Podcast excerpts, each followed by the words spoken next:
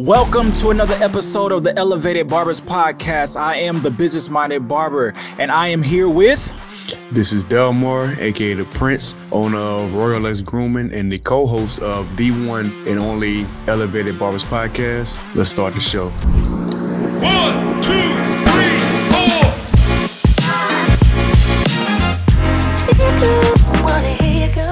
All right, so today is going to be a fantastic episode for anybody that's wanting to learn, understand deeper insights on just barbering as a whole. We have a very special guest that has been a veteran in the industry for years, and I'm not going to hold too long. Let's just bring him right to the stage, Tyrik Jackson. Hey, what's going on, everybody? Thank you guys for having me. Thank you so much for having me. Absolutely. Yes, sir. This yes, is sir. this now is we appreciate honor. you coming. Now I got a question. You prefer me to just call you Dale? How- You call me Dale, you call me D, you call me Prince, whatever. Dale works. Prince, I, I'm not sure. You know, wherever I got it, just want to make sure I'm gonna acknowledge people the right way. Yes, sir. Now we appreciate that. Absolutely. Tyrik, man. So you are um I think you are definitely um I would say Philadelphia famous. That's true. Um your Instagram famous. That's true. TikTok famous. That's true. But more than that, I would think that you are famous in the lives of the barbers that you've touched. Um the ones that the students that come to your school and you guys can see is Premier Barber Institute uh, behind them, you've been able to really, really touch a lot of lives. And that's uh, in a lot of different areas. The first time that I got a chance to experience your wisdom was uh, during the pandemic. And uh, I, I somehow got a hold to the Tyrik Talk Tuesdays.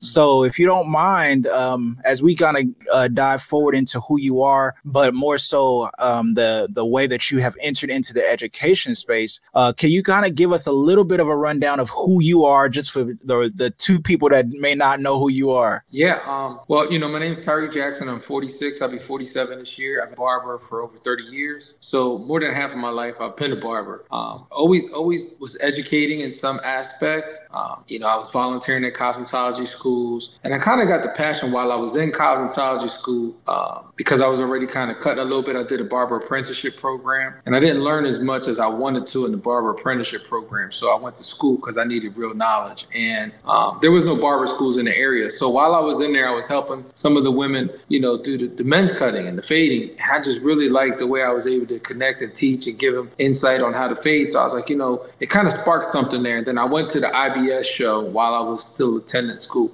It's the first trade show I've ever been to was a it was the uh, International Beauty Show, is what it was called, IBS in New York. Um, They have changed their name since then, but they still go by IBS for most people who, who do know. Um, another company has taken them over. But while I was there, going to the shows, I saw very few barber education classes and booths. It was just very, very minimal. Uh, at that time, I believe, you know, the barbering industry was like the armpit of the industry as a whole. and uh, I, I just, you know, there was something about it that it needed to change. And Yeah. so I just kind of positioned myself to, to say one day I'm, I'm going to be on one of these stages. I'm going to be speaking here. I'm going to be teaching. And I don't know what- what capacity or how it's going to happen, but I know someday it will happen. And that's kind of how I got started in the education space. Man, I love to hear that. Delmar, I know you probably got a question or two for him, so I'm a I'm a hold back. I, got- I got a lot of them, so I'm a. yeah, I'm I'm ready today, Brad. Um, so how Tyrik, how long have you been in the educate education atmosphere? So, I mean, I, like I said, while I was in cosmetology school in 1996, I was doing teaching in there, to, you know, helping them, and that kind of sparked it. Um, when I was doing a barber program, I was an apprentice at a barber shop. I trained all the apprentices that came in. So once I got my license, I was in there training all the staff, and it, it kind of started from there. But then I was going to different shops and, and doing some training, going to different schools and doing just volunteering my time. Um, I think that I was just an educator all my life. Uh, when I was a skateboarder, I was teaching people how to do it. When I was fishing, you know, um, I was fishing. I was teaching people how to fish, and you know, so anything that I got, like right now, I play golf. Golf is one of my my, my getaways, and I'm with Nice. people, and if they're open to lessons, I, I try to teach them what I know and what I learned. So pretty good golfer too. So Oh, it, are you? Yeah. How many hole in ones have you had the No. chance to I've get? never had a hole in one. I never had a hole one. Okay, but you uh, you probably majority of the time getting you an eagle or a birdie. Oh yeah, I'm, I'm I'm a birdie guy. Every now and again, an eagle here and there, but mostly birdies, birdies and pars. Okay, all Yeah, right. you pretty skilled then. Yeah, I, I would say so. I mean, for, for my level, you got to look. You got to look at the percentage of players that can break certain thresholds, and Yeah. that determine you know how how good a, per, a player is. And I have a handicap, and it's getting lower and lower. But uh, I was at eight point nine at one point. So Oh wow. yeah, for anyone who golfs, they probably recognize me. You guys don't know. It's, Yeah, I don't. I don't. You Yeah, left. no. You left me with. I knew eagle and I knew birdie, and, then that's, and Yeah, I you knew said eight point nine. I didn't know what he was talking about. Yeah, I was just like, is that good or bad? I don't know. So Yeah, but it seems like Tyrik seems like you have a heart to help people, and um, you just made a post recently about volunteering at uh schools. You mentioned that you know it's not necessarily that the, the schools are not doing their job, but if it's something that you don't like about you know what the schools are doing, then take you know one of your days off and go volunteer to help at the schools, and then you even describe how to approach it, not just say I don't like what you're doing, you know, let me help you out, but just really lending a hand you know, I'm I'm off today. I want to come to the school and try to volunteer. Could you care to explain your thoughts for those who are listening to this episode today? Yeah, well, you know, um, do you do you guys have children? I'm gonna ask that question first. Do any of you have children? No, sir. Have some Right. nieces and nephews. Okay. Brad, So- Brad, no kids. Okay, so when you're when you're a parent, right, and your kids come home from school, you ask your kids, "Hey, how was school today? What did you learn?" Most kids say, "Oh, nothing," Mhm. right? And when you talk to people in the industry, whether they're YouTube sensation or they're on social media, and you ask them, "Hey, what was barber school like?" and they tell you, "I ain't learned nothing." I don't believe that that's 100% true. Okay. Um, I think what happens a lot of times is it's not what you were expecting to get out of school Mhm. right? You have looked at social media and you thought that that's what you were going to get out of school. You watched a YouTube person that you admire and you thought that's what you were going to get out of school. And then you went to school and you learned what you needed to learn to get to school. Now, listen, if you went to a school and you passed your state exam, you learned something, number one, and number two, they did their job. That's it. Right. Right. Now, if schools go above and beyond just the state board preparation process, then you went to a great school. Hmm. Right. And when you talk to owners and owners that say, hey, you know, man, the school around here it sucks. I've been trying to hire people and they ain't give me nobody that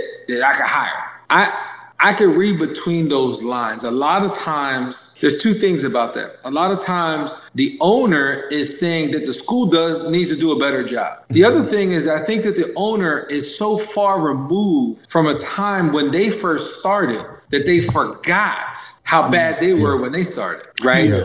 And they're expecting a certain level or quality of student coming out of school. And because they're so far removed from that, they don't, it's like a person who they, they just, they're just like, it- it's it's one of those things they're not connected to where that student is like a person who quits Yeah. smoking cigarettes they stop smoking Yeah. cigarettes and then they say oh my god you're you smell horrible forgetting that they used Yeah. to smell like that at one point right Yeah. Yep. so it's the same thing. And, and, and so I mentioned earlier, I was volunteering going to schools as a young barber, right? When I began to hire, I was already volunteering at schools. So what do you think those schools were recommending those students to come Um, work for? Me, Yeah. because I was already volunteering. So when I'm telling somebody on social media, if you have a problem with school or the way school, go volunteer your time. Go invest a little bit of your time in there. It will it will bring you a return. But don't go there complaining about schools like y'all do a terrible job. This is what schools need. And you know what else students need? They need to hear different voices. They need to hear Yeah. Yeah. other people that that are going through that experience. And here's what generally happens. Hmm. When people come and volunteer at the school, they're like, "Oh wow, this is cool. It wasn't like this when I was in school. Oh, Yeah. this is all right." You know, and Yeah. if there if there are some areas that need improvement, those little demonstrations that they do, or the little lecture, or just that little talk, or that sitting down at the lunchroom and having a conversation with five students about business, it changes their perspective about school, and it helps to put them in a better position to hire people. Yeah. Yeah. And like you said in that same video, you were saying that, you know, it's good for the students of these schools, these institutions to see different faces other than seeing their teacher every day. Yep. And then, like you just said, with the school recommending them or referring these these students to come work for you, you know, you like you said in the video, you've been pouring so much into them, they're more willing to want to come work for a Tyrik because you know you've been helping them you've been coaching them showing them the way this is what the industry really looks like outside of school so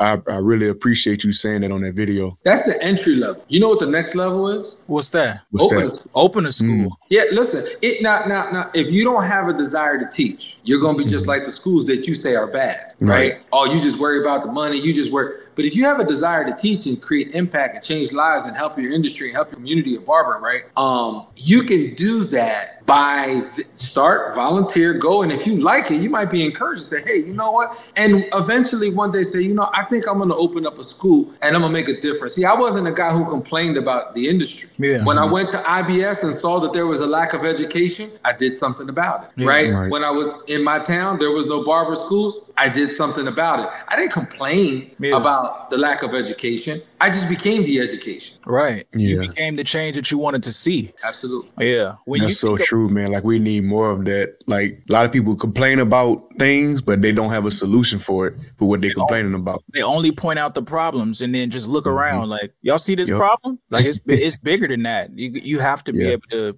be the change that you want to see or create a um a help the momentum build you know what i'm saying like Yeah. do something to add value to the problem that you see don't just point it out and do nothing else about it you got to be a part be a part Yeah. and that's actually something that um i've had the privilege of being able to start doing um is starting to go to barber colleges and kind of share some of the wisdom that i've been able to gain over the um, years that i've been in the industry and it i've i've learned that education takes a heart for the student um, Mhm. a lot of people want to show what they know. A lot of people want to just um, sell something. A lot of people want to just have the the the glamour of being on stage. Um, they they they may get into the education space in the wrong frame of mind. And i want you to if you don't mind sharing a little bit about what you've kind of gained from being an educator for so long um, for people that may want to get into the education space like about the heart for the student. You have to care about the difference and the impact that you're going to create when you when you uh, choose to assume that role. And uh, it, it was a wake up call for me i'll tell you that because um, in my head i just felt like i wanted to get some stuff out at first and then when i started to really dive into what i was trying to teach i realized that it's not okay to just tell people stuff you have to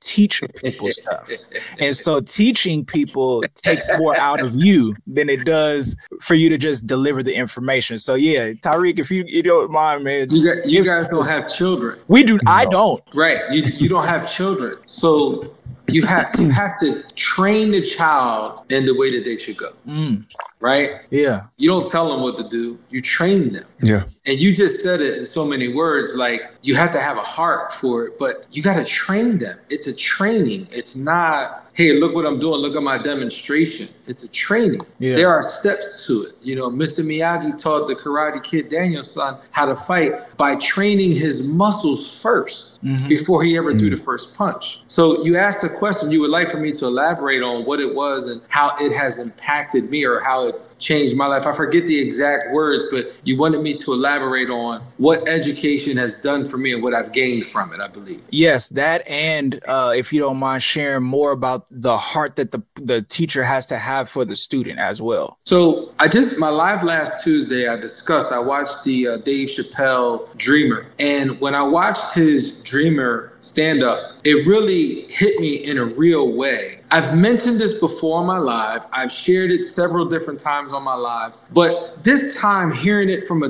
a just a different angle, uh, it really really hit me. And Dave Chappelle said that he was living his dream. He said you have to be smart enough to know when you're in your dream, Mm. but humble enough to know when you're in someone else's dream. And so, because I pursued my dream when I was 18 years old, I said I wanted to open up a barber school one day. Because I pursued my dream, I've put myself in a position to allow other people to be, for me to be a part of their dream. Mm. So I opened up a school. We're here. Right? We're in currently, I'm on the stage that is on the floor that just so happens to be the ceiling of the first part of my dream. See, the first part of the dream was to open up a school. We're now on the second floor. The second floor, this is the second part of that dream. And now the stage is another component, right? But because I pursued my dream and I really believe I'm living in my purpose, I, I'm living my dream. I opened up a school. I got students who've graduated, um, who opened shops. I got guys who've come out of incarceration that their lives has changed. I got single moms that saying, I can really provide for my family now. I mean, the list goes on and on and on. And I mean, I can, we can just talk about each student who's come through here and we wouldn't have enough footage Yeah.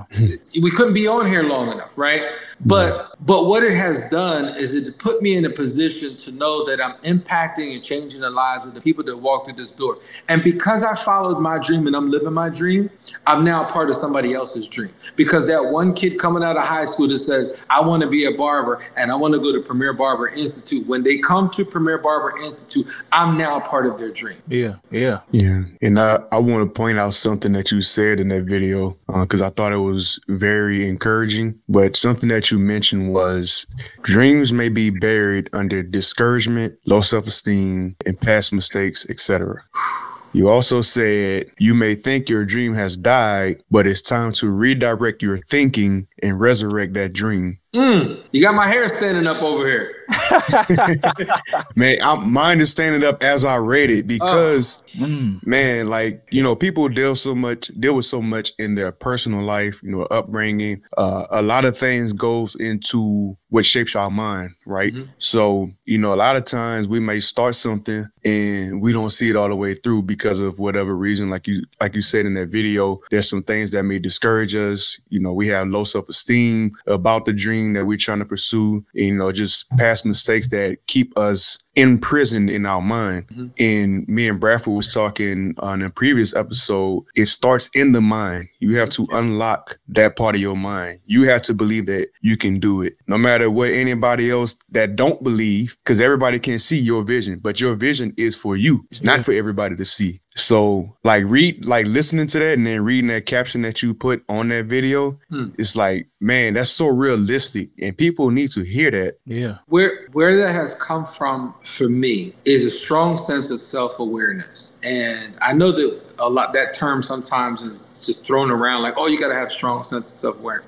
My mom did a really good job with me growing up and allowing me to be me. Mm. She did. She just, you know, I was I was a I'm Puerto Rican, I got a black name, and I rode skateboards as a kid.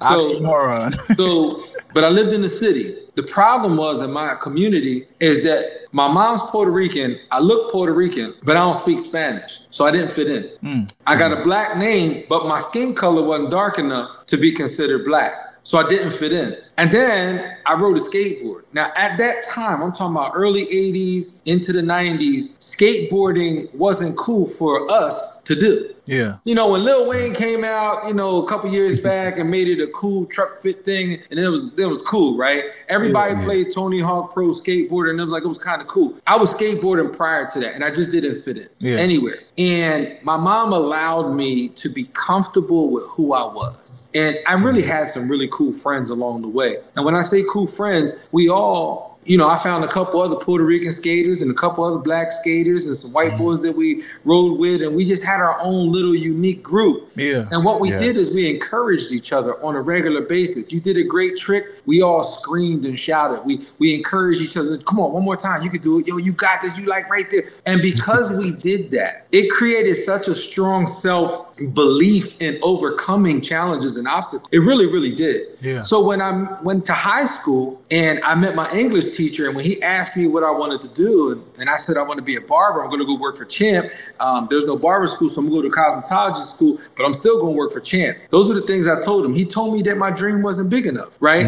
And he was like, "You want to be a barber, man? You're a good writer. You speak well." Like I was in English class. He was like, "You should you should be a writer." And I was like, "I hate writing. I'm taking this class because I need it for college prep, but I'm not even going to college. I'm going to go to cosmetology school and I'm going to be a barber. Yeah. This is a person that's supposed to influence my decision making, right? But because I had already had that strong sense of self-awareness and I had the ability to to overcome obstacles, it was just an obstacle. He doesn't know what he's talking about because I know how I am about this. Yeah. This is not a new girlfriend that I like this week and I'm gonna marry her in high school. no, no, no. This is I fell in love with bar, and I'm gonna tell you another reason why I fell in love with barbering so early. It goes back to my mom again. As a kid, we had some really good programs in my my community. So I'm not from Philadelphia. My school's right outside of Philadelphia, but I live about an hour and 20 minutes from Philly. I live in Lancaster County. It's, it's the Amish country. But in that community, it's very it's a very diverse group of people in that area.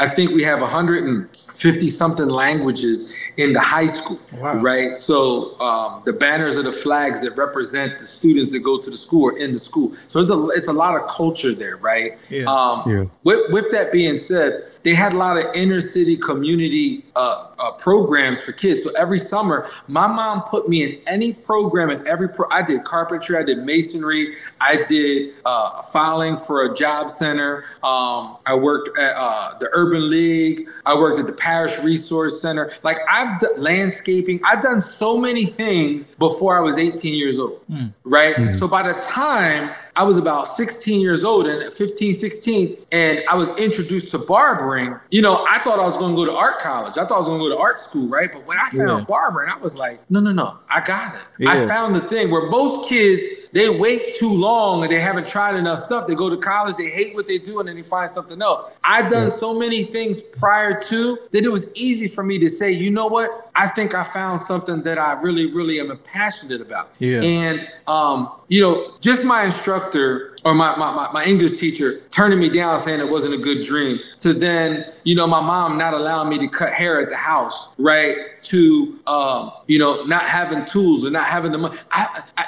all those things were obstacles. They were character building things for me, right? And I remember jumping off of 15 steps on my skateboard and almost breaking my leg. And I did that. Like, this is nothing. I'm gonna Yeah. I'm gonna get this, right? And that teacher saying I wasn't, my dream wasn't big enough. Okay, whatever. Let me tell you something. Fast forward. That was in 1993 when my English teacher told me that my dream wasn't big enough. He said, My son's in college right now. I was like, Okay. And that's his dream. That ain't my dream. In 2005, I hired his son to come work at my barber shop. He became a barber. Mm. Full circle. Full circle. He, Full he- circle. And, and the English teacher came to the shop in 2006 and he said, man, you did, you're the only student that did everything you said you was going to do. And I told him, and I hired your son in the process. His son went to college, was a Spanish teacher, uh, English major as well. And he left the school district to become a barber and work for me for eight years. Wow. Wow. Full Yeah. circle moment. Now, did you have a? Because this is that. It kind of reminds me of that story in the Bible where Joseph came, uh, and all the brothers come back, right? Uh-huh. But did you have the the the um the humility to not throw it in his face? Oh no, I threw it in his face. I did. Listen, I did. I'm telling you.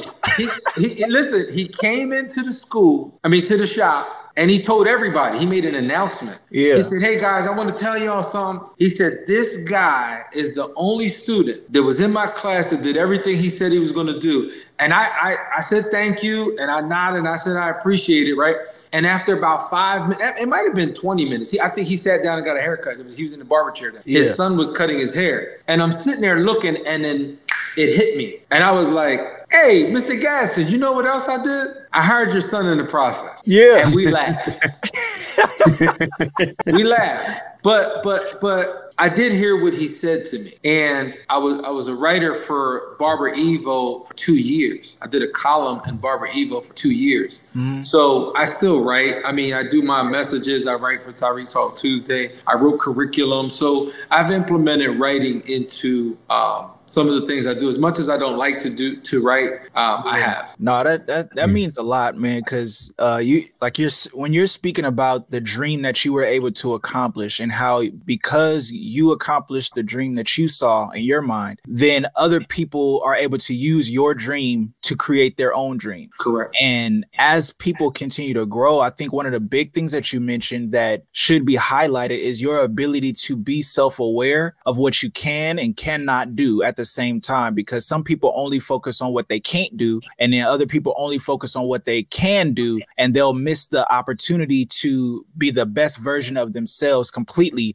because you may get into something that you're good at in one aspect, but then there's so many different surrounding things that go with what you're good at that you don't like what you do. And it's some it's the other way around as well. So um one of those um things that I really was able to be thankful for at, in retrospect was when I graduated high school, I did not know I was going to become a barber. That wasn't like a dream of mine. Um, for me, it had a lot to do with me knowing what I did not want to do on a day to day basis. Um, and I began to narrow things down. And then when I got around barbering, uh, when I went to school with my cousin who was in barber college in San Francisco, I just went to barber college so I could tell my mom, hey, I'm doing something with my life. I'm not, you know, being a complete loser.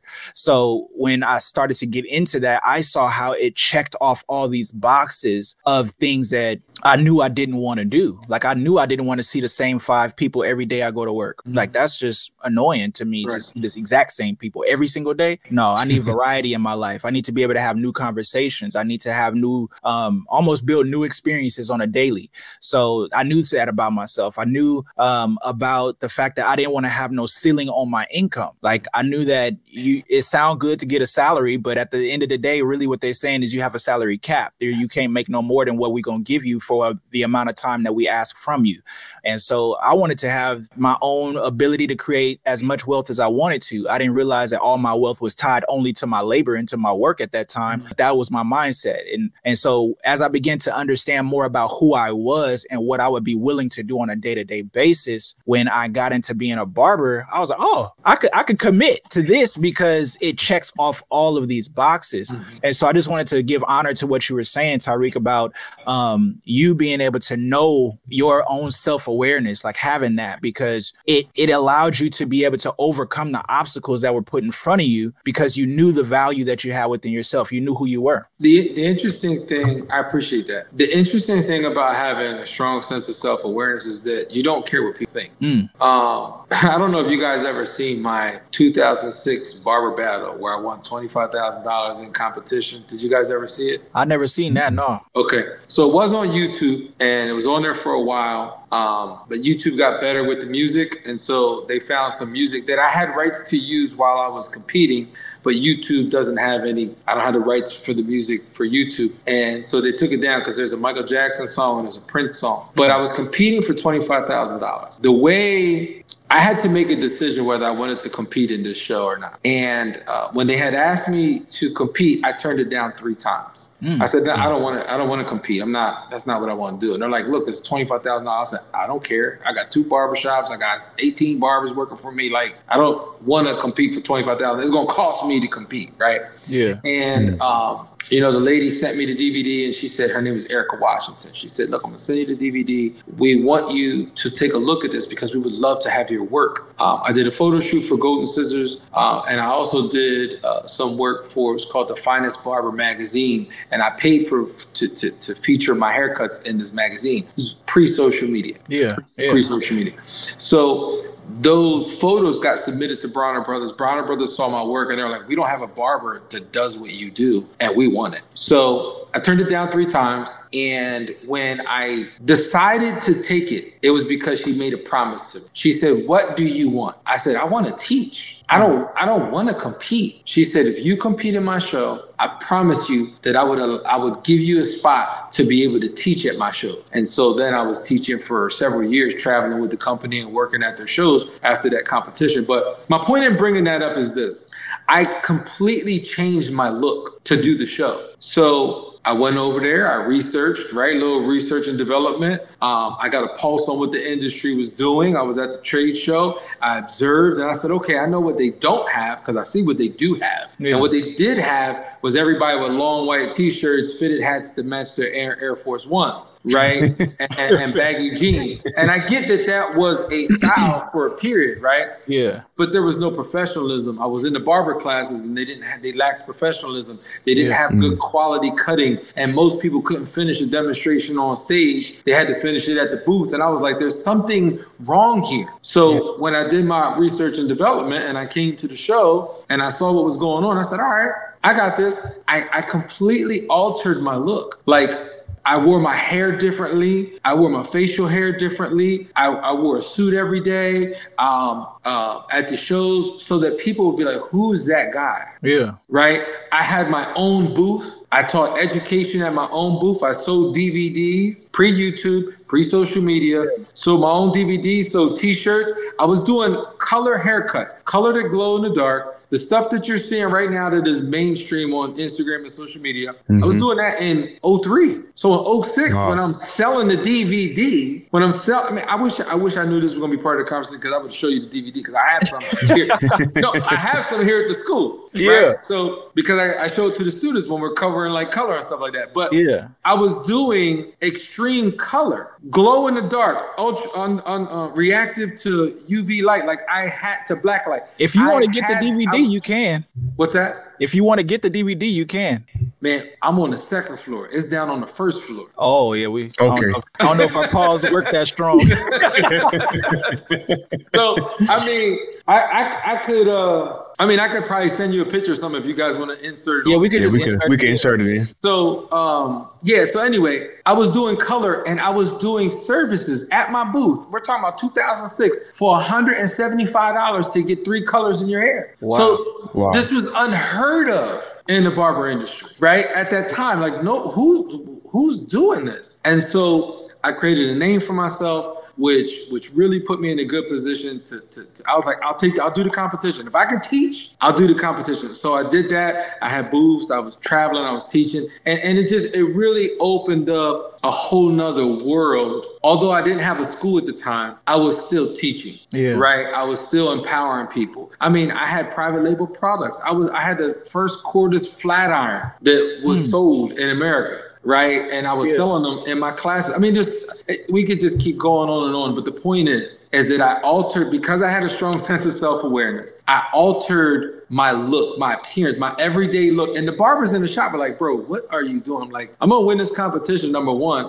And it was a marketing campaign, right? Mm. But I used that appearance to capture people's attention. And once I got their attention, then I can teach them something. Yeah. Yeah. You know what I'm saying? Yeah. Because if I look like every other Joker on on stage, Yeah. Yeah. Nobody You would don't care stand who's up. that guy. I look like everybody else. Exactly. Yeah. Yeah. And I Yeah, so went you around the block across apart. the street. My bad. No, that was a, that was a good trip. That was a good trip. Yeah, you definitely set yourself apart because, like you said, especially early on into the industry, you didn't see a lot of professionalism. Everybody, especially in the urban community, people wearing t-shirts, jeans, J's to cut hair in. Cool, but there comes a, a point in time where you want to establish that professionalism. You're going to attract the type of clientele that you are. So, um, Bradford says this thing where you have to become what you want to attract.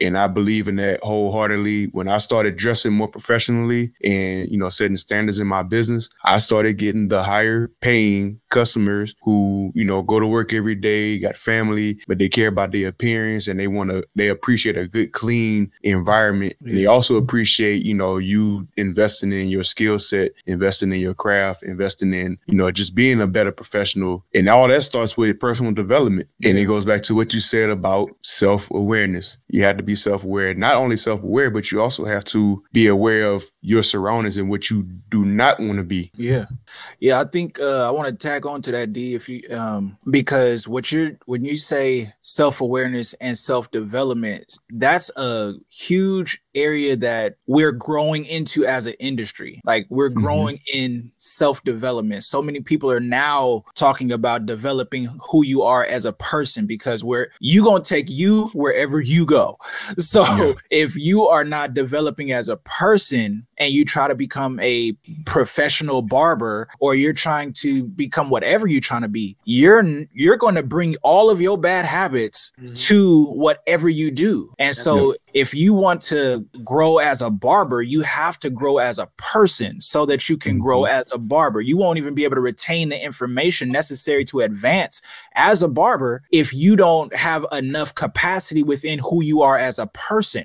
So Yeah. Tyrik, if you don't mind, share a little bit about the the the um the the relationship, which is really not a relationship. It's really you be just insight in that you are who you are, but you have to grow so that you can grow in what you're doing professionally. So I'm still developing. Um, you know, uh, I'm- Yes. I'm, con- I'm As constantly we all are. I, I haven't arrived, right? I haven't Yeah. arrived. Um, I've matured, I've gotten better, I've grown, I've learned some things, right? Um, but I'm still developing. Yeah. Uh, I've realized uh, for a long time I was so busy teaching, teaching, teaching, teaching, teaching from the platform that there was a period, a season where I wasn't absorbing. I wasn't sitting and listening, right? I wasn't, and and it- it's what I really enjoy doing. I love going to classes and sitting up front. I don't want no distractions. Put me up front Yeah. right? Uh, I got my notepad. I, ooh, I'm taking notes while this. That was good, you know, content right there. Or that was good com- context to what he was saying. Or I like that analogy. And um, I like learning. Um, I can't expect the people who work under me or around me to be teachable if I'm not teachable Yeah. right? And so when you talk about the development aspect, I, I said this before, you have to hire what you can get until you can train what you need. Okay. For many shop owners, now I've, I've, I've been in, I've been cutting hair in, in barbershops over 30 years. I worked at a barbershop for eight years where I was the guy who was hiring everybody and training everybody. So this is real to me. This is not just, oh, that's a nice little quote. No, I actually was hiring guys out of prison. I was hiring guys off the street that want to be apprentice. I was hiring guys that uh, went to cosmetology school and quit because they just didn't like it and they wanted to be a barber. So I had all these different elements of people coming in, mm-hmm. right? And I was hiring what I could get for the owner that I was working for. He wasn't willing to do the training in the in in the depth that I would, mm-hmm. right? But he had me there. Yeah. And so I was the person that was inundated with the job of the training and I enjoyed it. Now, as I became my own shop owner, I got all the training while I was doing it under somebody else. So it was very easy to transition over to shop ownership because I already owned those responsibilities Yeah. right? And so the development became, and listen, you talk to any shop owner who's had people, there is not a lot of people that have barbers that stay over five years with them. Mm. Yeah. The average barber for a long time to stay with me was eight to 10 years, average. Wow. I, I had one barber who stayed with me for 18 years. That's like having a child and they graduate from high school and move out the house. Yeah. You know what I'm saying? Yeah. Like, I mean, literally 18 years they they they were at my shop working. Yeah. And they opened up their own shop from the ground. When I say from the ground up, they literally poured the concrete for the foundation to build their shop. Wow. Wow. Okay, so that's not like just a, a statement. They literally dug out the, the dirt, poured the concrete, made the slab that they were going to build their shop on, right? So Yeah. I had all these different elements of people coming in, even people coming fresh out of school. And I was the barber who was like, ooh, I, I didn't care whether you could cut or not, right? I wasn't that disgruntled shop owner, but like, oh, that school doesn't do a good job. I'm like, oh, you went to school? Fantastic. What that said to me was you had discipline, you had determination, you were focused, you were teachable. Those are the things that I knew you had just because you went and finished. Yeah. Yeah. yeah. So now you you want to work for me? Uh, uh, all that other stuff, I already know you got that out the way. So now let me help you. Yeah. Right. Let me help develop you into the barber that you aspire to be. Yeah. Right. And so I think that's why the barbers that came and worked for me stayed longer. They almost felt guilty to leave. It's like I don't even want to leave. Yeah. Yeah. You know, you've been like my dad. You've been like my the brother I never had, or you've been the man. Like I, I don't even want to leave. And the environment that you produce for growth. Like that's huge. Yeah. That's I- huge. listen, like when you say that, and I hate to cut you off. I'm sorry. no, you're good. I wanted to just interject that and bounce out. I I I haven't been full time in my shops. Now I had one for 16 years, and I've had one for 20. It's going on 21 years. In April, it'll be 21 years. Wow, Um, congrats. so Yeah. I've had I haven't been full time in my shops since 2008. Mm. I've been teaching for a long time. I've been a school owner. It's going on 10 years. July 8th, it'll be it'll be 10 years since we opened with students. January is when we started the contract and we began to build it. So it's been 10 years since I've been developing this place. But with active students in here in the building and instruction happening, July the 8th uh, will be 10 years for us. But I haven't been full-time instructor in the last three years. I love teaching. I got teachers who teach. Two of my instructors that work at the pro at this program are students that were barber students that graduated, went out and worked, came back and took the barber instructor program, and then got hired on the school. So they were my students. Yeah. They became my instructor trainees, then then became my instructors at the school. You got to take, you got to hire what you could get, so you Yeah. could train what you need. Yeah. Yeah. Yeah. Now I have six instructors at the school and uh, uh, uh, several substitutes, but the instru- all the instructors get training from me every year. Yeah. Every year because I'm concerned about, and this goes back to your original question, is the student's process, the student experience. What is the student getting when they get here? I have a heart for the students. And I don't, I don't know if you caught my last live. There were uh, several students that were getting ready to graduate. And when I went to mention them, I just broke down in tears because I was so grateful that they chose Yeah. me. Yeah. They didn't have to choose me. I was just so honored that they chose this program to pursue their dream.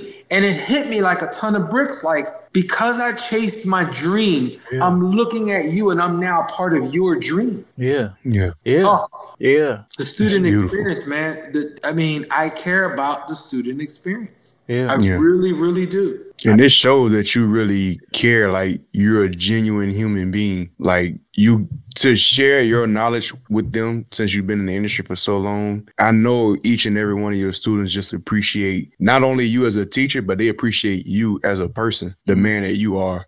Because I believe that. I, I, I hope that's true. And I, I believe that. Yeah. I, I've seen it. I, I've seen it in, in, in different different scenarios. I I have seen it. You know, um, I, I, I'm telling you, I'm living a dream, man. I really, really am. I, um, the, the the things that I mean, I don't even think that I've reached my potential yet. I really don't. Yeah. I, I mean, some people look at me and be like, "Man, how do you do it?" Right? Um, and then other people are like, "I couldn't do it." Yeah. Right? Yeah. Other people are like, "Man, you got so much going on. I don't even know how you do it." Right? Like, it. But you know, I, I'm I'm living a dream. I'm, I've been driving up here to the school. School's an hour and twenty minutes from where I live. Um, Wow. and yeah, you talk about commitment. I drive here every day. Right. It's 56 miles one way. It's three hour drive in the car every day. I'm losing three hours every day of productivity because I'm driving, right? So you talk about commitment, Yeah. right? And there was a period where I wasn't even getting paid. Like I wasn't, you know, I wasn't making school wasn't making money. Yeah. I was able to pay the bills, but I wasn't, you know, making no money. Yeah. So Yeah. so you, you talk about that commitment. I got a I got a, a car. I got it brand new. And I was big against like buying brand new cars, right? Like, you know, lease your cars or buy used because you know the depreciating value, all the Yeah, yeah, yeah. finance stuff, right? But I drive three hours a day. I need a reliable car. I can't lease a car, right? My car currently has got 60,000 miles on it. It's a 22 Oh wow. Hmm. right? Man. I'm putting 30 something thousand miles a year on the car, Yeah. right? I got it in November of 21. So I've had a little over two years, but I'm, I got 60 something thousand miles. I'm putting over 30,000 miles a year. Yeah. Yeah. So the commitment, Yeah. right? Most people be like, man, you're going to beat your car and put that many miles on, it's going to have no value. I got to get here. Yeah. Yeah. Yeah. Yeah. At the end of the day. Yeah. I got to get now this week. Uh, this week we're doing the recertification of accreditation, so it's a very busy week. And to be quite honest with you, um, I've been on do not disturb. Like just I don't want nobody bothering me, right? I'm just trying to get stuff done, and a lot of it is is done. But today I got here at 10 o'clock, no students, school's closed, you know, uh, today, and um, I was finishing up to be on this podcast with you guys. You know, like I, Yeah. I committed to get stuff done and nobody's here. I don't got no disruptions, right? I had nobody bothering me. I didn't have to worry about, you know, an instructor needed something or a student needed something. Like I needed to focus, right? So I had to drive an hour and a half to get here. You, Yeah. you know what I'm saying? To just to just work. So an hour and a half, I ain't do nothing. just driving. Yeah. People don't, and, and, and I we did a documentary. Um, it's on Barber Vue TV, V U E, Barber Yeah. Vue TV, and he did a day in the life. And when he was traveling with me, he came, he flew here on his own dime seven times. He came, film students and characters in the in the school, like a teacher and a student, and just different people in the in the room. And he did a day with me. Yeah. He said, "Bro, you've been driving this for at the time I think it was like eight and a half years." He said, "You've been driving this like eight and a half years, bro." I'm like, he's like every day. I'm like, yeah. Yeah. Like it, it doesn't seem like much to me, but when other people experience it or they take that drive, even the stu- I always encourage students, hey, come down to the shop and hang out with me. You know, just come out and see what the shop life, shop culture is like. Yeah. And when they come, they appreciate me more Yeah. just from the drive. Yeah. They drive all the way down there and they're like, you do this every day? And I'm like, yep, nine years, 10 years, eight years. Yeah. And they're like, they value me more, they respect me more, they appreciate it. Yeah. when you, when you talk about commitment, commitment will build your strength Mm. in whatever it is that you do. Mhm. And it's amazing because when you're when you learn how to get stronger at certain things, other people will think that they're like, "Man, you just do it so easy." But it's like it's not it ain't that it's easy, it's that I'm stronger in what I'm doing. Mhm. So life Right. don't get easier, you get stronger as a barber Yeah. if you stay committed to whatever it is that you're trying to do in life.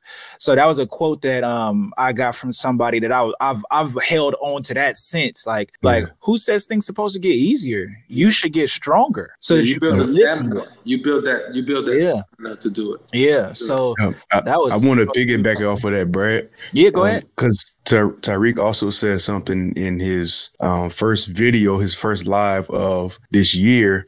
And he mentioned that motivation versus dedication or discipline. And I agree with that wholeheartedly. I'm one to believe that motivation is a temporary emotion, right? Yeah. But I feel that dedication and discipline will get the job done when motivation can't. Because you're not going to always be motivated to do this, do that, you know, reach your goals. But you have that commitment, that drive, that discipline, that dedication. Regardless of you feeling motivated or not motivated, you're going to get it done because of the discipline and the dedication to get it done. Mhm. Yeah. So what what are your thoughts on that, Tyrik, for the for the people who haven't seen that video yet? Um, I mean, you, you you you summed it up, right? I'm here today because of dedication. Yeah. I could have been at home resting. It's my day off. I could be watching some playoff, you know, games. Football. I could have went and did some indoor golf because I do indoor golf. I, I could have went and got some training, indoor golf training. You know, there's a lot of other things I could have been doing Yeah. today. Um, but I'm here because of discipline. I didn't feel like coming up here. I didn't even have a strong desire to do the stuff that I gotta do, right? Yeah. It's not the fun stuff. Yeah. you know? And uh but i'm here. In fact i'm gonna stay up here all week. I, i'm getting a hotel room. I'm just staying up here all week because there's so much i don't want to be back and forth this week you know? If there's any time that i'm just gonna stay here by the school it'd be now. You know this is important now. Plus it's snowing. You know it's snowing outside. Who want to be out slipping and sliding? You know what i mean? Right. Yeah. And let us let us publicly just say thank you for taking Yeah. the time, you know, Big to, time. uh, to make the make Elevated Barbers a podcast a part of your Monday, you know, and Yeah. uh, doing that drive on a day off and through the snow and all of that. Like we we definitely appreciate it, and I feel that um, we've been able to get a lot of value um, from your uh, podcast today. Thank you. I mean, I know I, I kept going down these little pockets, but I, I, I don't know if I answered all the questions that you had or just some of the things. I, I want to at least do that because I know I just been, as you've been given, uh, thoughts are going and I'm just going in these little pockets of stories. Yeah, no, th- I Nah, think nah, that's what makes this great, man. It's Yeah. a conversation. it's a It's a conversation. conversation. and um, me and Delmar on this podcast, that's what we that's what we really try to do. We try to bring on barbers, um, any professionals that are elevating barbers. Like that's the that's the point of the podcast is Mhm. to help elevate barbers that are elevating barbers. And um, we're we're doing the same thing in our personal lives, trying to do certain things. Um, but it's nothing like having people that have done it. You know, how to, that that are creating the impacts that um, barbers are trying to achieve. You're creating the impact for those things, and you're doing it through the route of education.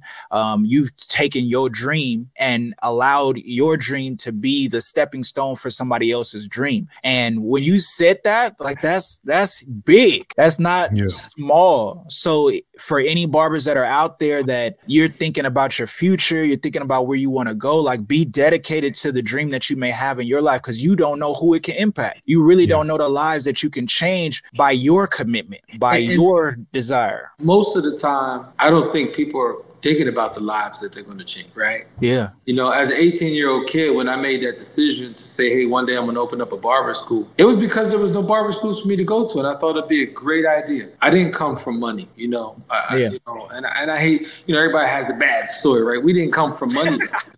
you know, when I signed up for school, my mom didn't know how to fill out the FAFSA, right? She mm-hmm. filled it out. While she was filling it out, she filled one out for herself. And we went to school together Mm. Wow. right? And this is the same woman said I wasn't allowed to cut hair at the house. Guess what happened when she started school? Guess what she was cutting? At the in house. the house, Yeah. right?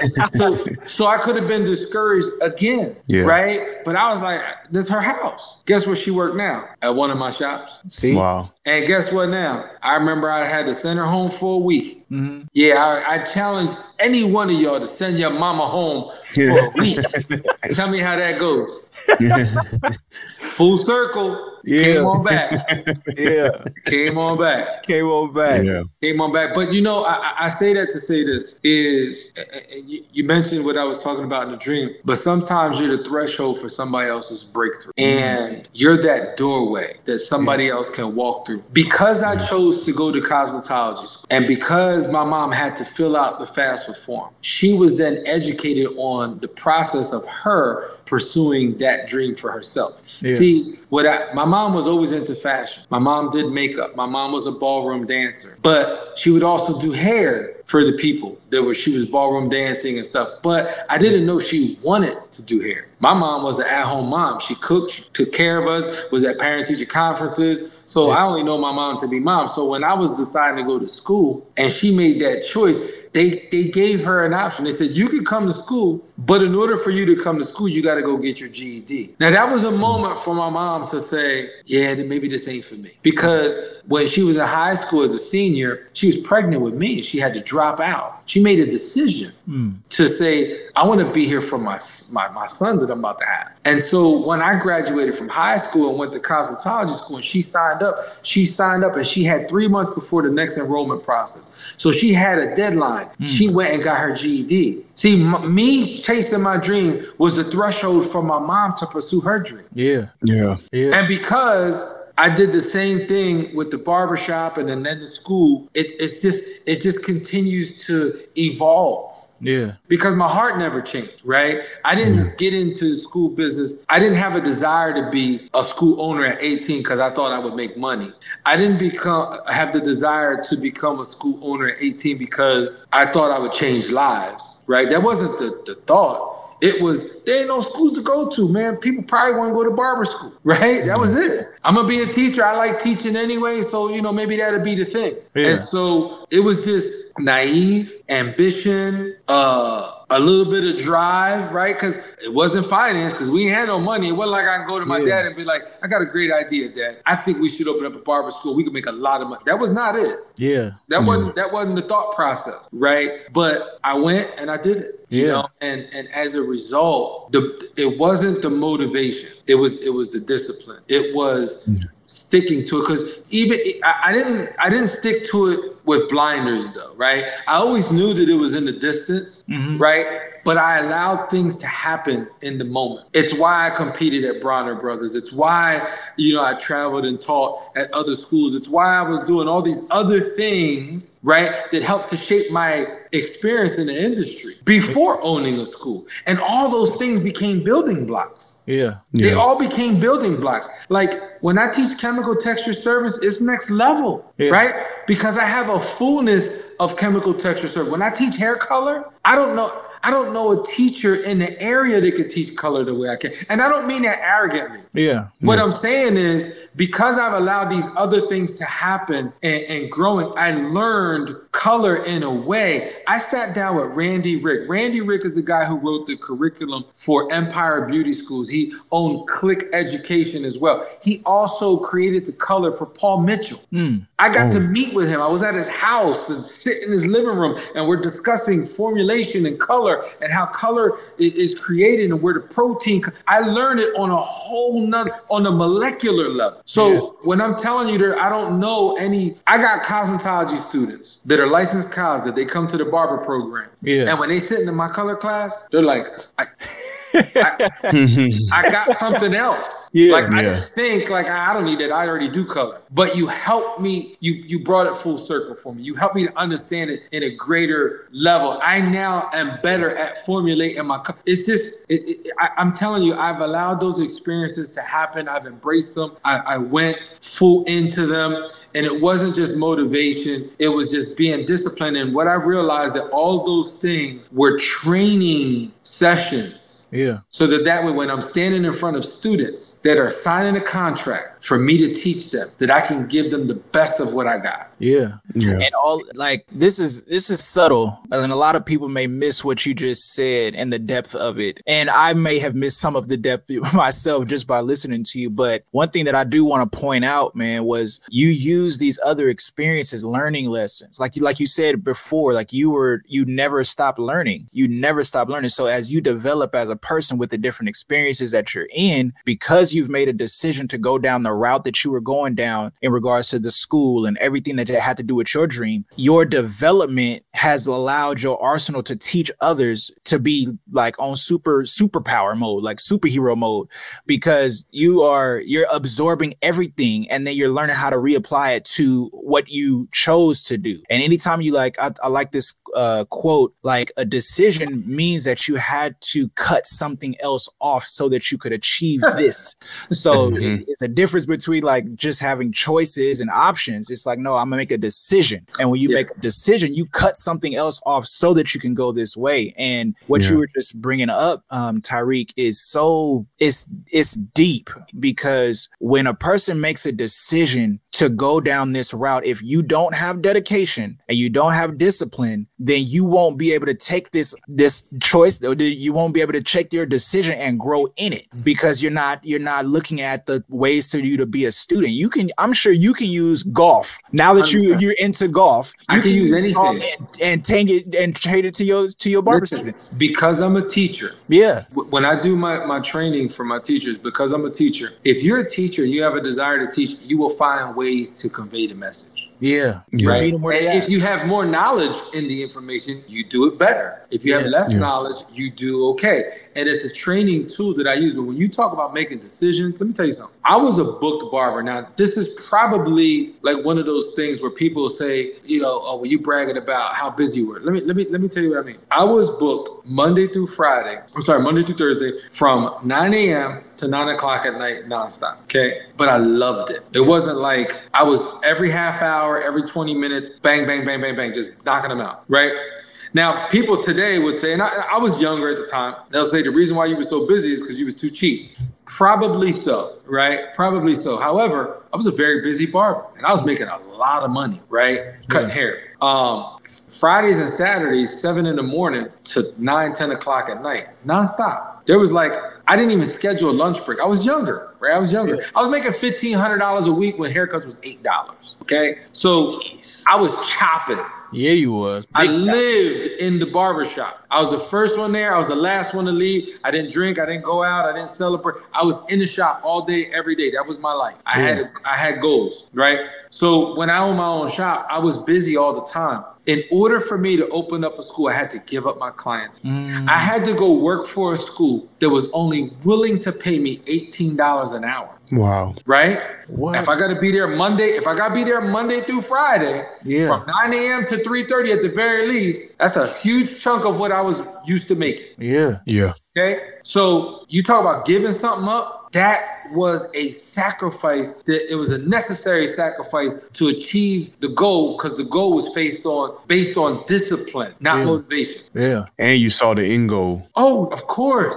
Yeah. Of course. Then then while I was working at the school, I elevated. I was instructor, supervisor. Now they we negotiated more than $18, but they wasn't trying to give me nothing but $18, right? Yeah. Now I was able to negotiate a better uh, uh, uh, rate. I was also able to cut my clients at the school after hours. I would never cut my clients during school hours because that would take away from the student experience. yeah Mhm. You're not gonna come to school and watch me cut all my clients all day long. Like, yeah, go ahead and do this. That wasn't happening. yeah Right. I could have done that because what were they gonna say? Nothing, right? yeah But that wasn't it. It was about the student experience. So I cut my clients after hours, which then freed up my chair, and I ended up making money off my chair from renting my chair out at the shop. Yeah. But That school was A1. We built it from its inception on up. We had uh, uh, 100% success rate from job placement, licensure, and graduates. I mean, everybody just stayed at the school. We had that better than the four other schools that the company owned. They said, Tyrik, what you're doing here, we want you to see if you can do it at Wilmington. An hour and 45 minute drive away from my house. Mm. They said, could you do it? I went and visited that school. I said, listen, they're going to need a little bit more than just me, but I'm willing to take on the job. Yeah. I went there and I worked there for 10 months before I opened up my school. They knew that at one point I was going to open up my school.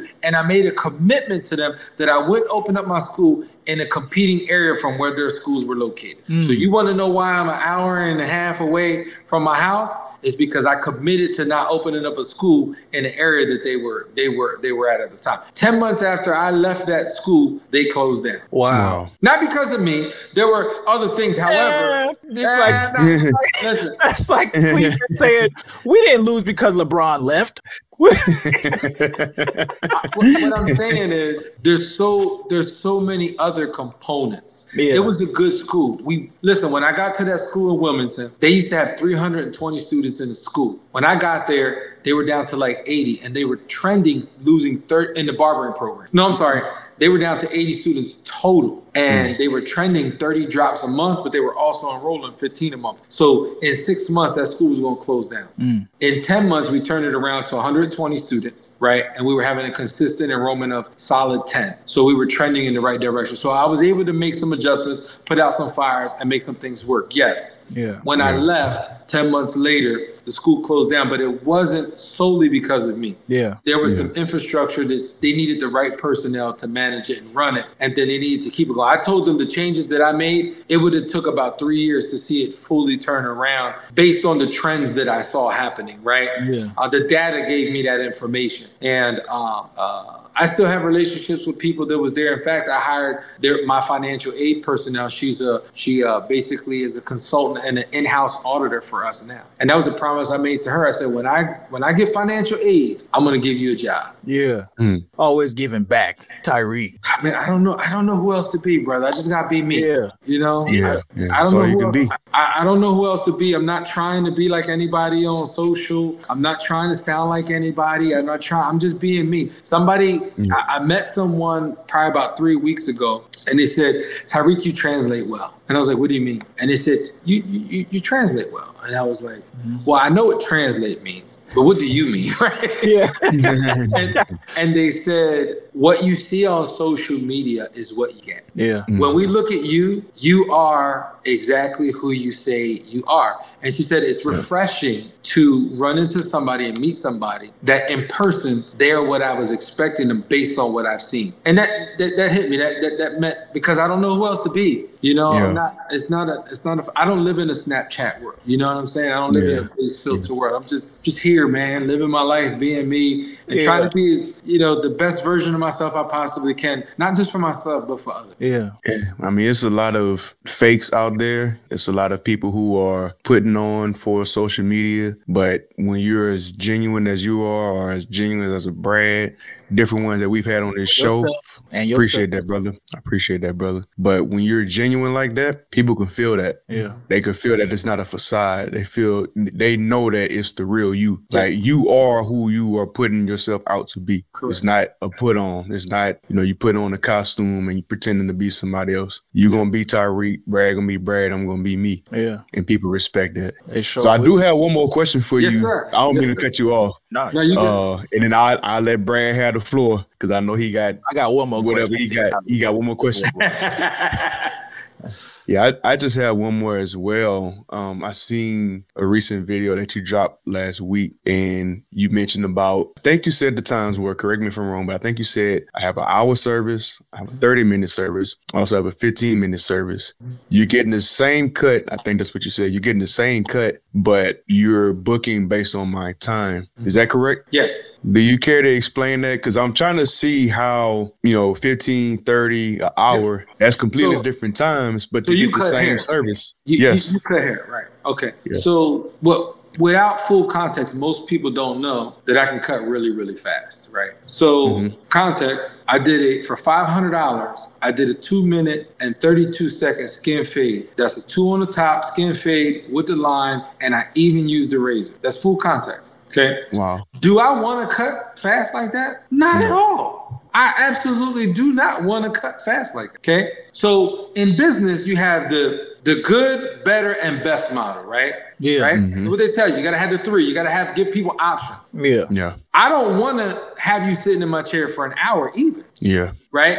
So the best option is the middle because I'm gonna Yeah, spend third. 30 minutes with you. I'm gonna do that. Most of my clients that book with me, they're booking a 30 minute session. Okay. I make more money if I do the the 15 minute session. So how this works is like this. It's still a haircut, beard, trim, shape up, whether you want color enhancement or not. I don't have an a la carte. It's what you you paying for the time. Okay. So I got a client. His name's Hollywood. Um, his name is actually uh, his, his last name is Woods, but he calls himself Hollywood. They've been calling him Hollywood for a long time. He's a basketball coach, great guy. Yeah. He mentioned to me probably, probably about like three, four months back. He was like, "Hey, I got a question for you." I said, "What's up?" He goes, "You know, when haircuts was ten dollars, right?" he said, he said, "Man, you used to take about forty-five minutes on my head, right?" And I said, "Uh, okay." He goes, "And haircuts are sixty dollars now, and you only spend about like ten minutes on my head, right?"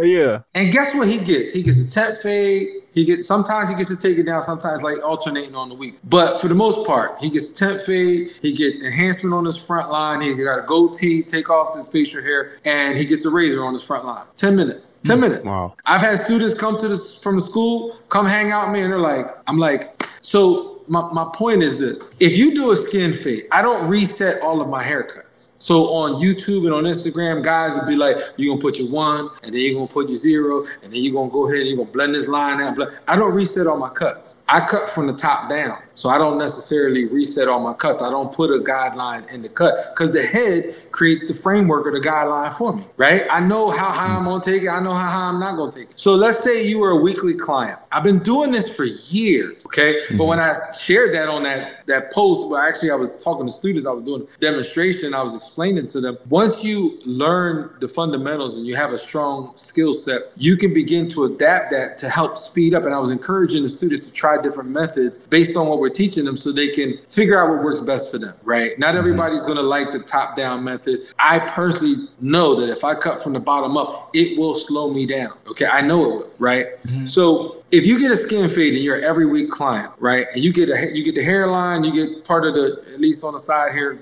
right in the corner, right the point of recession, you got a nice line coming down, and maybe a little bit of curve in your temps, right? That's what you get. You get a skin fade. So the medium, y'all see the fade, right? Y'all see it. Yeah. Mm-hmm. Regardless of the top, you see the fade, right? Yeah. You come in next week. Do I got to put another zero and another one and a half and start to blend it out? Absolutely not. You're a weekly customer. So one, I'm going to save you more money if you take the 15, 15 minute service and you're still going to get a quality cut because all I have to do is blend that bottom out and rehit your line and give you enhancement. 15 minutes, I'm done. Mm. It's still it's still skin at the bottom, but the fade was so tight from last week when I cut you that I don't have to reset the haircut. Yeah. Yeah. Okay. And many of you are already doing it. Some of your clients, you cutting them and you're not totally resetting the entire cut. You know how to like cut the corner and blend it on out and just touch the line up, hit the line. So all I did was prioritize a system around it, Hmm. right? Because that customer coming every week, regardless. I had a customer for about four years before he got incarcerated. He was coming in on a Wednesday for a full cut and on Saturday for a cleanup.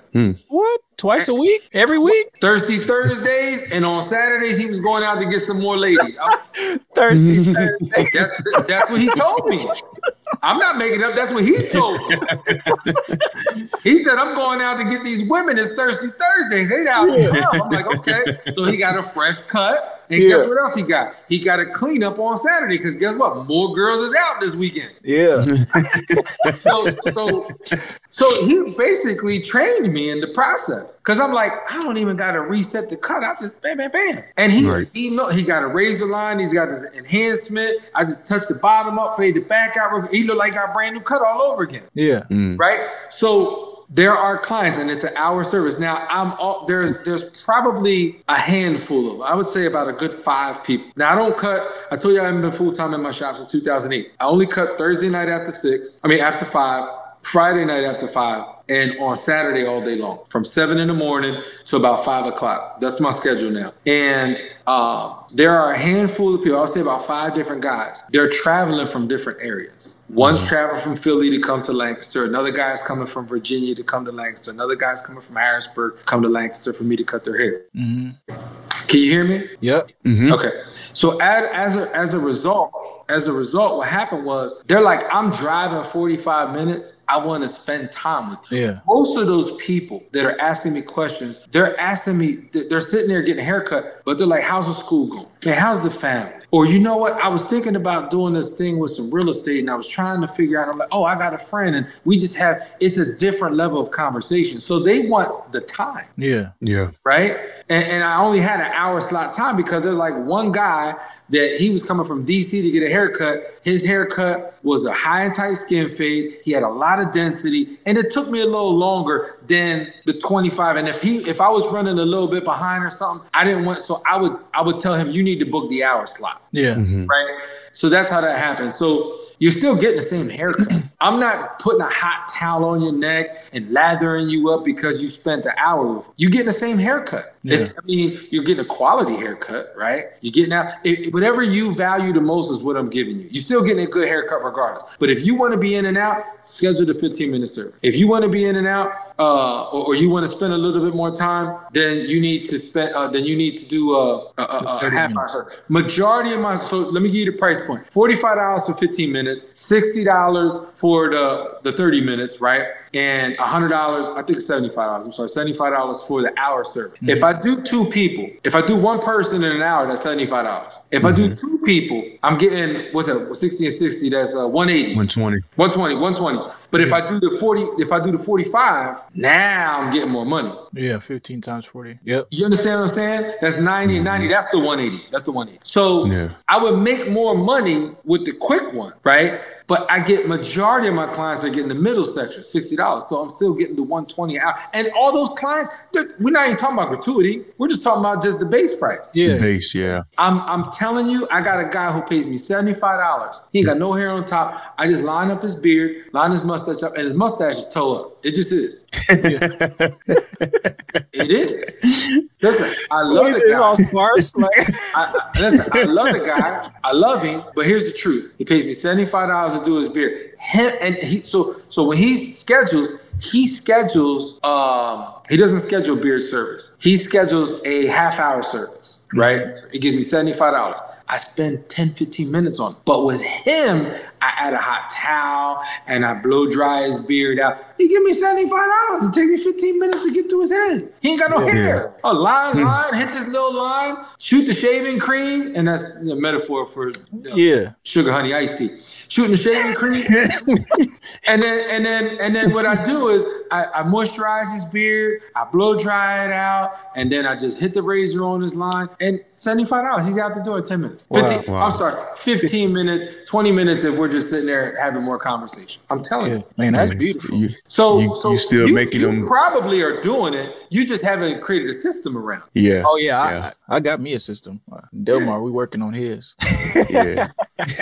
But I'm, what I'm saying is that guy that you do every week, you probably can get away. He's not gonna know the difference because you still give him a line, face still tight. That if you just touched up that bottom and blend him out in 15 minutes, he 20, 15 minutes tops. He's not, and you might not be a 15 minute bar. It might be a 20 minute. That's fine. If if Yeah. if your average time is 40 minutes, how can you put that in half? Right. Right. If your average time is 30 minutes, how can you break that in half? That's just how I looked at it. How can I? I'm only breaking them in halves. That's all. It's half of 30. It's half of an hour. That's all. Yeah. Yeah. And I do have a few people that I do that on. They might have gotten cut the week before and they come in and I'm like, this cut still look fresh. So I'm just going to freshen up the bottom, line them up. He not going to be able to tell the difference, but it's still a quality cut because the cut was so good the week prior. Yeah, that's beautiful. Now you done, Delmar, with your question? Because I'm, I'm, it's I'm, gonna I'm, be like a I'm- hard I'm done. left. He, He, he he answered everything for me. I appreciate that. Yeah. All right. So my last question it has to do with um with booking, and I know that you use a uh, booking platform. I don't know which one it is that you use, but I do believe that you go through Effects apps in regards to overlaying whatever platform that you have. And I would like for you to share a little bit about the benefits of having your own system and not um, relying on different platforms to be your promotional tool or whatever. Like, there's a reason why um, you do the things that you do and the relationship that you have um, with Effects. And I would love for you to share about it because I, I a thousand percent agree. So go ahead. So so Effects is an app developer. So he basically creates an app. It's basically a box. You take a box and you can put whatever you want in the box, right? Yeah. Scheduling system. The platform that I use for scheduling is Acuity. It's not one of our mainstream social media, Instagram influencer promoted platforms, but it gives me all the tools that I need. Um, Squire has an amazing platform, right? But the cost associated with Squire doesn't work best for me in my budget. So I just choose not to use Squire for me, right? Um, the fact that I don't choose a Booksy uh, or um, or the the Cut app is because those are directories, right? Those are what I would call uh, community-based directories, right? They're they're an app that has they're they're marketed to the customer. But who markets the customer? The barber does, because the barber comes and you get a cut. Oh, you want to book with me? Download the Cut app. Cut app is not the name of my shop. Cut app is not the name of my business, right? Uh, Booksy is not the name of my business. My business is Sharper Image Barbershop. Download the Sharper Image Barbershop app. Yeah. Hmm. School is Premier Barber Institute. Download the Premier Barber Institute app. Okay. So, hmm. although I put Acuity as my scheduling system, the app itself is the brand that I represent. Yeah. Right. So, I'm big on branding yourself or your business, right? Uh, you take money, uh, Money Mayweather, right?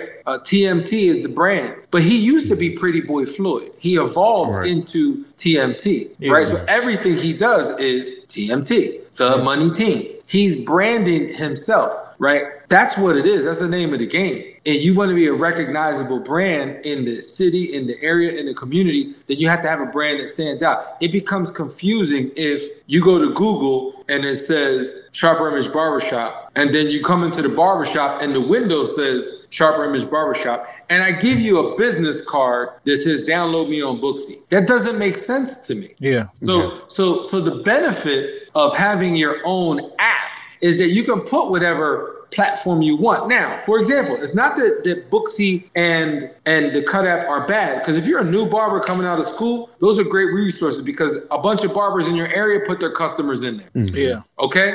So now you have the opportunity to promote yourself, get good reviews, and hopefully those customers will find you because you're closest to them Siphoning. right right right but but when you have your own application and you have a scheduling system within your application if you are with booksy you can put booksy in your app but you don't tell your clients download booksy you tell them to download you Yeah. Yeah. if you don't like Booksy for whatever, maybe Booksy gave you three months promotional free. You don't like it. You want to change to uh, the Cut app inside of that platform, inside of your. You can put them in there. You put a, a hyperlink, and now they're booking you through that system, and it works for you. Yeah. A barber leaves or quits, you cut them off. They they're gone out the app. Nobody sees them anymore. They can't book with them anymore. Right? These are the different ways that you can control it. But when you're with a platform that's solely booking, like Booksy, you leave a barbershop, you gotta put it in there where you left. But now other barbers can siphon, as you said, your clients, Yeah. Hmm. right?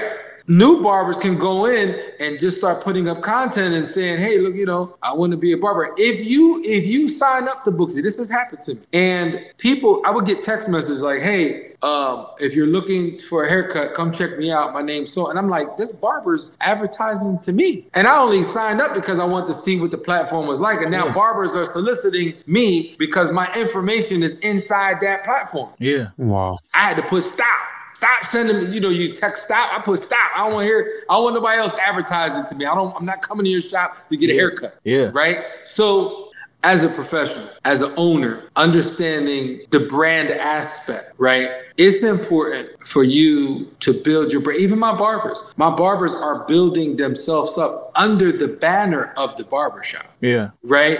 They have to use my, in order to come work for you, you have to use our system Yeah. right? It makes the ownership a much better place because now everybody's using the same systems. The clients aren't having a confused process. Because if you're a client that sits in anybody's chair, if I want to go to Joseph, he's on Booksy. I gotta go to Booksy. But if I want to get a haircut by Ant, I gotta go to you know the cut app. And if I want one from Josh, then I gotta go to Squire because they are all have different links. No, mm-hmm. if you download the Sharper Image Barbershop app, even if that was the case, I can put their link in their system and they're still downloading the shop app and connecting with their barber through that. So you have flexibility when it's your own app because you're building your own platform. Listen, we want verification on Google, we want verification on social media. Why don't you want to have a verified app in the App Store with your business name in it? Yeah. If if you don't get your name in the App Store and Google Play Store, somebody else can take it and you can't get it. Hmm. Wow.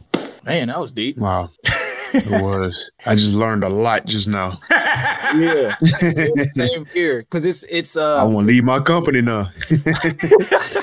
well, I'm not. I'm not telling you. I don't even know who you would. I'm not telling you to leave your company. If your clients Right. are using that platform to schedule with you, Yeah. it has a hyperlink. You Right. can build your own app and use that link inside the company because you might change in three years. You Yeah. might grow. You might expand, and now you got to make all these other changes. If I don't know if you hire, do you have barbers that work under you? No, I'm in the suite, so it's just me now. So let's just say that you say, okay, I did the sweet thing. Now I'm ready to listen. The economy has changed, right? It used to be a, a shop owner's economy. Now it's a a practitioner's economy because they're all going to suites. Everybody want to be their own boss, right? But there will be a shift again, just like the real estate market changed, just like the car market changed. They all change, mm-hmm. where oh, it's going to be an owner's market again because people are going to say, yo, suites is expensive. Suites is crazy. Like, I can't afford it. Like, you know, whatever, for whatever reason. And they're going to want to find, they, I missed hanging around with the guys. I missed the camaraderie mm-hmm. for whatever reason. And you become a shop owner and you're on a scheduling system that just focuses on you. You won't be able to hire people and put them under your system. Yeah. They're going to have to have, go get, you're going to tell them, all right, look, download this, create your thing, and then send me the link. And then we'll just do No, I want to give the barbers, you come here to work, you guys show up to work. I'm gonna set you up with what you need in order to to, to work here. That's all. Yeah. you're, you're It's- it's providing just business. infrastructure. Yeah, it's just provide- business. I'm providing structure. I'm providing not Yeah. just structure. I'm also providing infrastructure. Yeah, that's what I said. Infrastructure. Yeah. Oh, okay, I'm sorry. Yeah. Yeah, because it allows Yeah, them to and- come in and grow. Like Yep. it- they don't have to. You're providing the environment for their growth, and anybody that wants to grow would appreciate that. One of the things we did was not only do we have the walk-in list for the walk-in barber, but we also have for anyone to stay in overtime. We have a price list and a schedule button just for the barbers that are staying overtime. So it's no more like, can you stay after seven? No. Did you book it? Yeah, I gotta go. I got stuff to do. Right? Then they're like, oh, I want the seven o'clock. We close at seven. But if they book it, they paying double the meat. Yeah, Yeah. yeah. Yep. And Time and a half.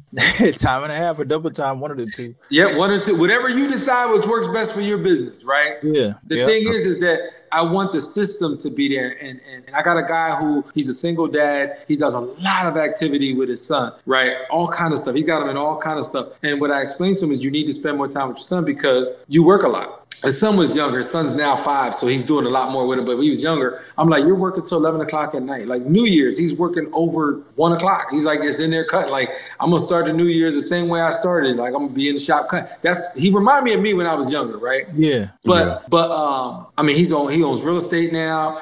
Um, he he bought a car and was touring his car out. Like he, he there's no he, he he's about it, right? He's Yeah, learned he a bunch of about stuff and he's about it. So Yeah. so I said, listen, I know you like cutting late and you like staying busy. I get that, but you also got to spend time with your son. What's more valuable? And I asked him. He told me I, said, I would like to do more for my son. I said, if people are booking with you and giving you the bare minimum to for you to be in here late at night where you cannot spend time with your son and you got you're taking your son home and putting him in bed, is that valuable to you? And he's like, no. I said, okay. So if they were paying you double what your price is, would that work for you? Or is it still important for you to be with your son? He says, well, if it doesn't interfere, I said, because you can always block your schedule for the for the activities, right? It's Yeah. easy to do. And uh, we set it up, and he said, man, I'm making more money now with the overtime. Because guess what? We open at nine on the window. If you're here at seven o'clock, that's overtime. Yeah. Why are you coming in and being nice to that client because he tips you five extra dollars, ten extra dollars? No, charge him. Yeah. Yep. So we have the early bird prices, we have regular schedule prices, we have overtime prices. That's the benefit of having your own app and having systems and infrastructure for your guys, man. It's just It's a different world, man. It's a different world when you operate like a professional. You start Yeah. to really understand business and and uh and want to grow in that. Cause so many so many barbers we and I remember just being stuck in the hustle mentality, just being stuck in the the grind of it. You gotta like, nah, you gotta mm-hmm. elevate, elevate, elevate. Yeah. So I don't want work for any other company. You work for any other company, and they actually work overtime. You getting overtime pay. Same thing when you're a business owner. Yeah. And you got to be able to separate yourself as a business owner and a practitioner. So when you're a Mhm. practitioner, you may get stuck in the hustle mindset because all you're doing is looking at the labor for the money. But Yep. when you become Mhm. a business owner, you understand that, oh, no, this is what I have to do to make the money as a practitioner. But I'm not going to put myself as a practitioner in a worse state that somebody else, if I was a if I was an employee of them, they would they would make sure I got overtime. So I have Yep. To make sure that Yep. I get overtime pay as a practitioner. And because but you have that's a owner thinking like that. That's not a, a, a traditional barber. yeah.